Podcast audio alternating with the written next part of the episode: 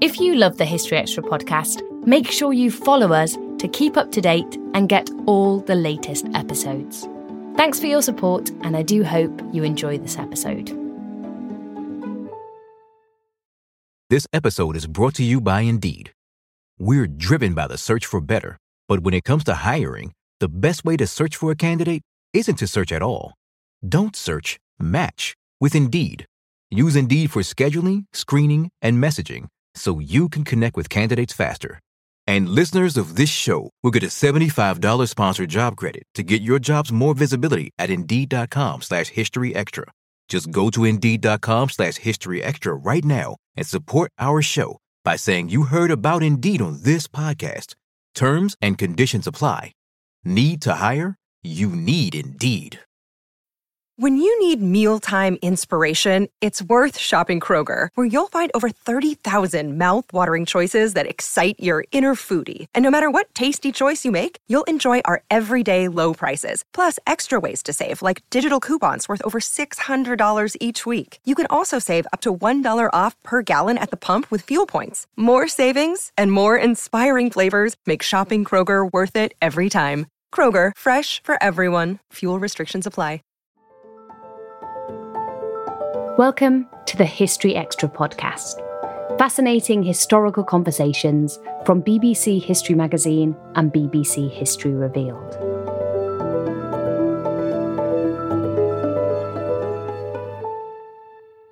With the climate crisis, war in Ukraine, a recent pandemic, and the rise of AI, it can feel like there's more to be fearful of today than ever before.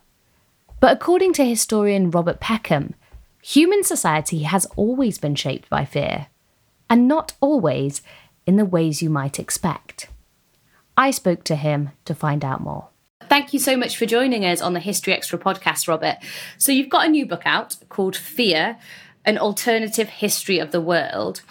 And the book looks at how fear has shaped history from the 14th century pretty much to the present day.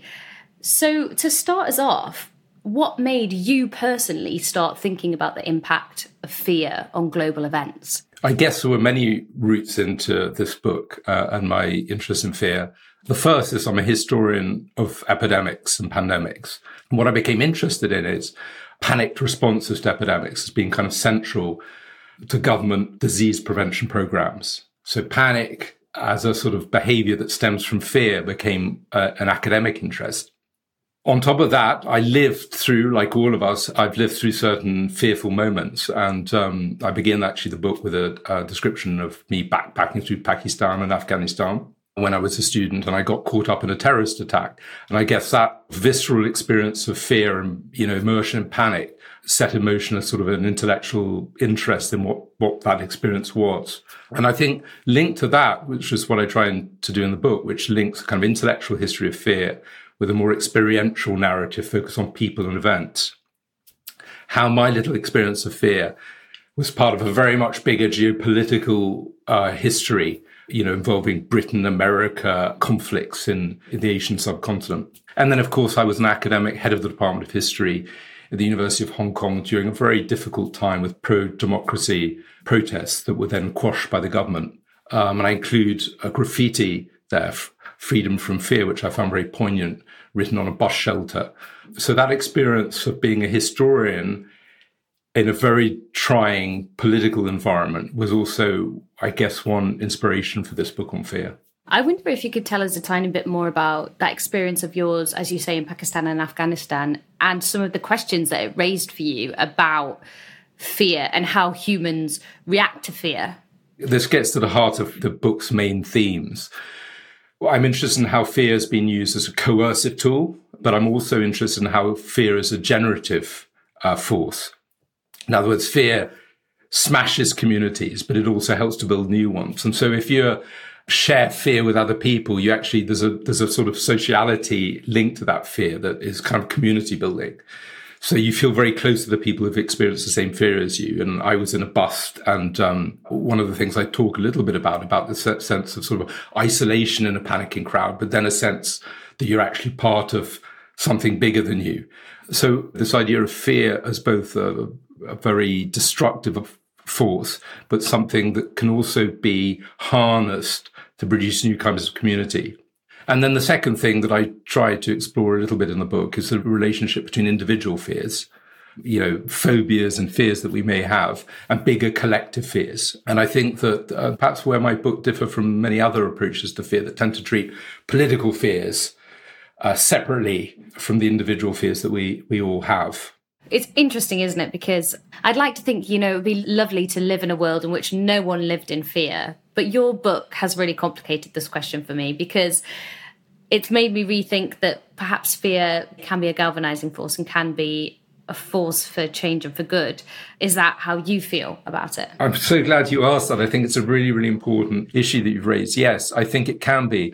And I go back to my own experience of fear all those years ago in eastern Afghanistan, where paradoxically, fear that sort of crushed you and you caught up in a panicking crowd also is this incredible force that made you more alive, more aware of the value of life. Because it's a moment something threatened that you face a, a, risk, you become more alive and aware of the of the of the extraordinary privilege you have of being alive.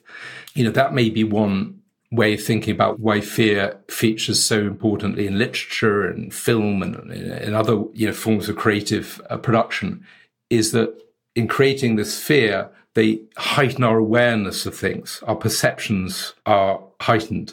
And so you know that is part of the story. So fear isn't going away and fear can be used helpfully. This episode is brought to you by indeed.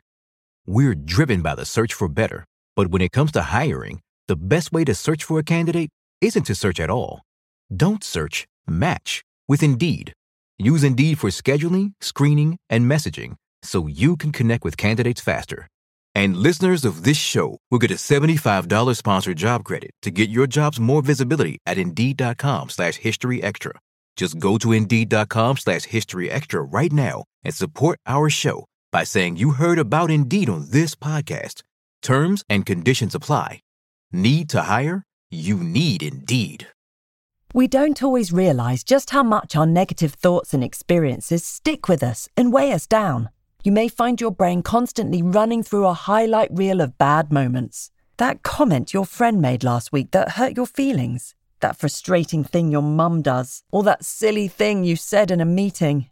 Maybe it's time to get it all off your chest, whether it's a tiny annoyance or something much bigger. Talking about it can give you some relief and lead you to a potential solution. That's where therapy comes in. It's a safe space to share whatever's weighing you down and learn to process it so your internal highlight reel can focus on the good stuff. And BetterHelp offers affordable online therapy on a schedule that works for you. Connect with a licensed therapist by text, phone, or video call. Start the process in minutes and switch therapists anytime. Let it out with BetterHelp. Visit betterhelp.com slash historyextra today to get 10% off your first month. That's betterhelp, H-E-L-P dot com slash historyextra. It feels to me like your book is really timely. It feels like there's a lot to be afraid of in our modern world. As you mentioned, pandemics recently, climate crisis, economic and political instability. But is that us or me being kind of self involved? Have societies always been fearful, essentially? So societies have always been fearful. And one of the things that I'm trying to do is to understand fear not only as a neurophysiological process, but as a cultural uh, phenomenon. So we inherit ideas about fear. We're taught ideas about how we fear. And so understanding history and how our fears have been shaped gets us one step closer to being able to modify those fears. So while we've always been fearful, I do think that certain forces are at work that means that our fears are, are, are, quite different. There are echoes of earlier fears, which I trace in the book. For example, technology from the printing press, in fact, from the invention of writing to the telegraph system, the industrial revolution to the internet and AI now, all these fears. But I think now in this digital connected world, a new set of fears have, have emerged. So we've always been fearful, but we are confronting a world where technology and different forms of interaction are producing these fears that we kind of all feel quite acutely, I think, at this moment. Yeah, absolutely. You say in the book that we have always been fearful, but you have chosen to start the book in the 14th century. Why is that a particularly interesting moment to start this story of fear? That's an excellent question because the fear one could track right through history, perhaps even to prehistory. I begin in the 14th century because Europe experienced this incredible traumatic experience, which is the pandemic and the psychological, political, economic, social shock that it produced. I argue, put fear up for grabs in a way. In other words, that the Catholic Church management of fear became problematic. And then we see the emergence of centralizing European states who build fear into the mechanisms of their government and then, of course, what happens is the globalization of that politics as Europeans begin to carve out global dominions and empires and colonizing. So the exportation of a sort of politics that has come out of a particular experience of fear is then exported globally. And that's an interesting time when people begin to think about what fear is and how it's used and misused. So I talk a little bit about, you know, whether it's Shakespeare, Cervantes, Montaigne, uh, these writers from the late 15th, 16th, and early 17th century who become interested in thinking about what fear is, both on a personal level, but also fear as a political tool. And that's where we start to get a vocabulary of fear and panic that starts to be kind of more defined, pinned down, um, whereas earlier it's it's kind of more fluid. So that's a pivotal moment for me because part of my story is the globalization of this fear. Something I did want to ask you you essentially begin the book and end the book with a pandemic, and that is obviously your area of expertise or one of them coming into this. When we did see the COVID pandemic, a lot of talk drew parallels with the Black Death in the medieval era. Do you think that those parallels are useful? And looking at it through your lens of fear, what would you kind of add to that picture? I don't think drawing an analogy between COVID and the Black Death is very helpful. But on the other hand, what I am interested in a historian who's thought a lot about responses to pandemics are the ways in which the fear of disease becomes quickly entangled with other kinds of fears to an extent that they're very hard to, to prize apart. So when one's talking about a disease, one's actually talking about a whole range of other fears. And those other fears can be, you know, existential fears, but they can be very grounded fears, economic fears, worries about social disintegration. So I think part of the story that I'm telling in the book is how fears become entangled. And I draw this analogy with how technology develops in a recombinatory form. So you don't get a technology that then gives way to more advanced technology, but there's a process by which one technology recombines with another technology. And fear and power I see is working in a similar way. So one kind of fear hooks onto another kind of fear, and you have a sort of composite, complex coalescence of fears. And so, of course, that is very, very problematic for governments to tackle because a public health issue is always much more than a public health issue. And so that's where I think there is an analogy with earlier pandemics where the issue wasn't only the issue of bubonic plague, it was a host of other kinds of issues that fed into that fear. And I think with COVID, we see, we see the same things. And where I was living for a great part of the pandemic, which is China, you had a pro democracy protest movement in 2019, 2020. Uh, and then you had a pandemic that overlapped with that. And the degrees to which the sort of politics of the pandemic and the politics of the pro democracy, anti democracy conflict merged. I think is very indicative of the kinds of ways in which, um, you know, diseases are highly political events. I wonder if we could talk a bit more about the relationship between fear and power. Could you give us some examples of regimes or perhaps individuals who, who've weaponized fear to their advantage? I think that one assumption would be if you ask most people how fear has been used at all, they'll think of dictatorial regimes, tyrants, you know, who use fear in a sort of repressive way to extend their authority or consolidate their authority. So, you know, from absolute monarchs through to the dictators of the 20th and indeed the 21st century. But I'm also sort of interested in the way in which fear can be harnessed as a sort of what I call a generative tool. That is a, a means of forcing change. And so the examples that I look at are revolutionary France. I look at the abolitionist movement, anti-slavery movement. And one could take, for example, climate change activists or environmental activists who are using fear as, as a sort of motivational force and as a way of sort of building a movement uh, that can affect change. And of course, that's a very, very fine balance because if you push fear too far, the motivational benefits disappear and it becomes, uh, you know, a, a, route to apathy because people kind of say, well, what can we do? You know, the earth is going to be destroyed anyway. So in terms of fear as a tool, it's a dangerous tool because if overused, it backfires. And many of the stories, whether it's coercive fear um, that ends up bringing the downfall uh, of the regimes that use it, or progressive movements, there's the same dynamics in a sense involved. And I'm interested in the relationship between the coercive and the generative. I wonder if you could tell us a little bit more about those two examples you mentioned there of revolutionary France and also the abolition movement and how they used fear as a catalyst for social change. Well, the abolitionist movement is interesting because obviously, in order to move the public to take action, you know, fear is a very obvious means. In this case, terror, the, the horrifying realities of slavery as a means of, of moving people to take action to stop it. I focus quite a lot on, on that, that experience and the ways in which it can backfire by, in the end, sort of indulging in an empathetic approach that doesn't actually maybe affect change, but is a sort of an experience someone might have of fear. And this idea that actually fear is something that people can enjoy. Um, you know, after all, people go to movies and they enjoy being fearful this line between fear as an experience that can be sort of gratifying and fear as an experience that can actually move you to change something that is horrific. And I think it's the same for climate change. The sort of disaster movie uh, aesthetics that sort of lurks behind some climate change campaigning, which is perfectly understandable because we're confronted by a really important, real challenge. But the question is, how do we move people? Uh, and is that a, is that an effective way of moving people?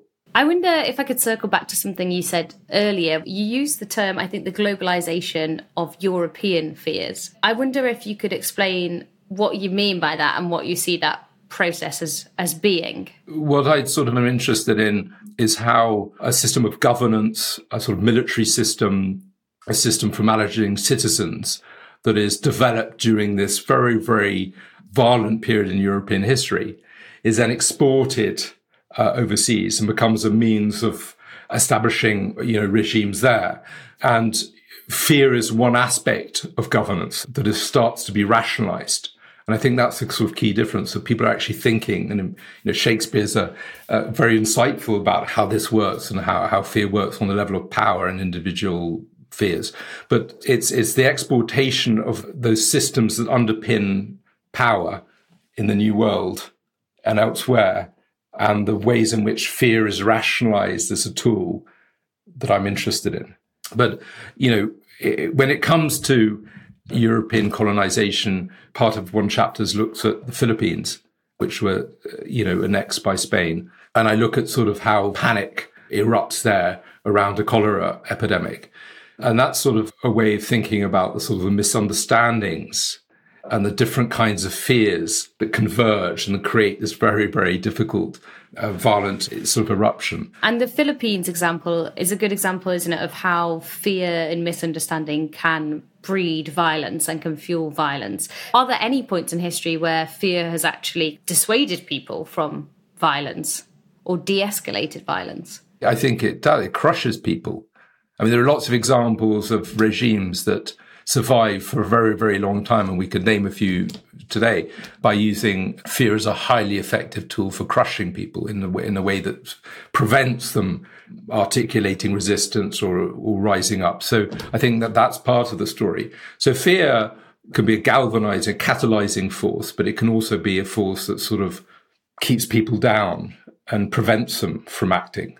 And so part of the story is, uh, you know, the, the kinds of behaviors that fear induces and panic is one of them. And panic, I'm kind of interested in the 19th century because it's been it's been one of the most theorized aspects of fear. So people are writing books about fear, and they link fear particularly to new, you know, social realities, of urban living, industrialization. That I think is one one behavior aspect of fear that I think is very topical today, and it has this kind of interested history back to this incredible change that happens in the 19th century where more people start living in cities and where working environments change and where the whole economic system um, changes. And we live in the aftermath of that. It strikes me that quite a lot of the instances of outbreaks of fear, if you can call them that in your book, are linked to change, as you say, industrialization, colonization. I mean, pandemics change in, in a way, in a kind of dramatic and terrible way. Do you think that that's fair? Is change quite often at the heart of the, these fears? Yes, although history is change i'm not trying to write a greatest hits of crisis it's not a it's not you know staggering from one crisis to the next so it's looking at fear as something that is very much central to history. And one of the things that frustrated me is when I started focusing on fear is how little has been written about it, although it's pervasive. Because it is so pervasive that we kind of hardly notice it. It's so taken for granted that fear is there in one form or another. So if you, you know, read a history of revolution, it'll be full of terror and fear, but weirdly untheorized or kind of like little studied, it will be part of what I call the background music. It's the terrifying soundtrack to, to historical events rather than being the thing that one studies. So I was interested in turning that optics round, which is why I call this an alternative history of the world, because it's seeing the background as the foreground. So what I'm not trying to do is to, to argue that there are these crisis moments where fear is all defining. No, fear is pervasive. And what I'm trying to show that it's shaped our political world, but key, I think it shaped our social and economic systems. And I sort of touch on that when we, when it comes to slavery and the industrial revolution and the aftermath of that. We're living in a world where fear has made our economic system. And the challenge we have is to rid that system of this inheritance of fear, which is a very difficult thing to do. My book is future looking in that it really positions history as a really important instrument of self-examination, bringing new perspectives so we start to understand the fears that we're caught up with and we can modify those fears. So in that sense, it's a, it's a big self-help book in one sense. I like that idea because historians are quite often reticent to talk about the future. But if we and are to take this as a big and the present, but if we are to take this as a big self-help book, what lessons should we be learning from experiences of fear in the past?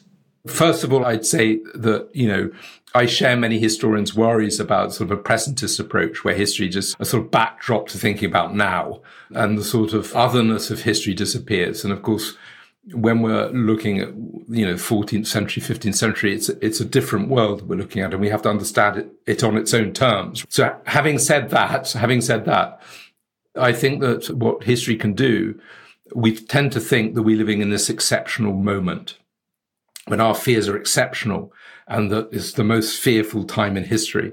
And i think a more sober analysis that understands that a lot of our fears have this prehistory so fears of our societal breakdown in the face of urbanization that happens in the 19th century, of technology, of new work practices, of globalization, all of these have antecedents. So once we start to understand that our fears exist in this larger context, I think we bring a new perspective to bear on those fears. And also we are able to manage them better. If we understand that fears are culturally acquired, we're not innately built to fear these things we're empowered. It's a it's a, a, you know form of empowerment. So I think that in that sense, history can be really really valuable. Maybe maybe one of the other things that I I should say is that one of the themes of the book is how fear is twinned with hope. So you know one argument is that. And I think this is an argument that was particularly articulated after the Second World War with the sort of nightmare of Holocaust, is that um, all the values that we cherish, when we espouse something, when we dream of a future, when we have ideals, we open ourselves up to the possibility that they may not be realized, that they may be thwarted, that they may be under attack from forces that don't want them to be realized. And so fear is built into our espousal of these very positive values because we're worried that they are threatened in some sense. And so some people would argue that that has been a negative thing because instead of espousing justice, equality, all these positive values, we start focusing on the things that are attacking them. And so we enter a negative politics where fear takes over from the espousal of these positive ideals. So there are ways in which that when we think about, you know, big things like freedom or justice, we immediately enter a, a world where fear is important. And I think sort of understanding where that's come from, even in 20th century history, is sort of quite important. That was Robert Peckham speaking to me, Ellie Cawthorne. Robert's book, Fear An Alternative History of the World, is out now, published by Profile. Thanks for listening to the History Extra podcast. This podcast was produced by Sam Leal Green.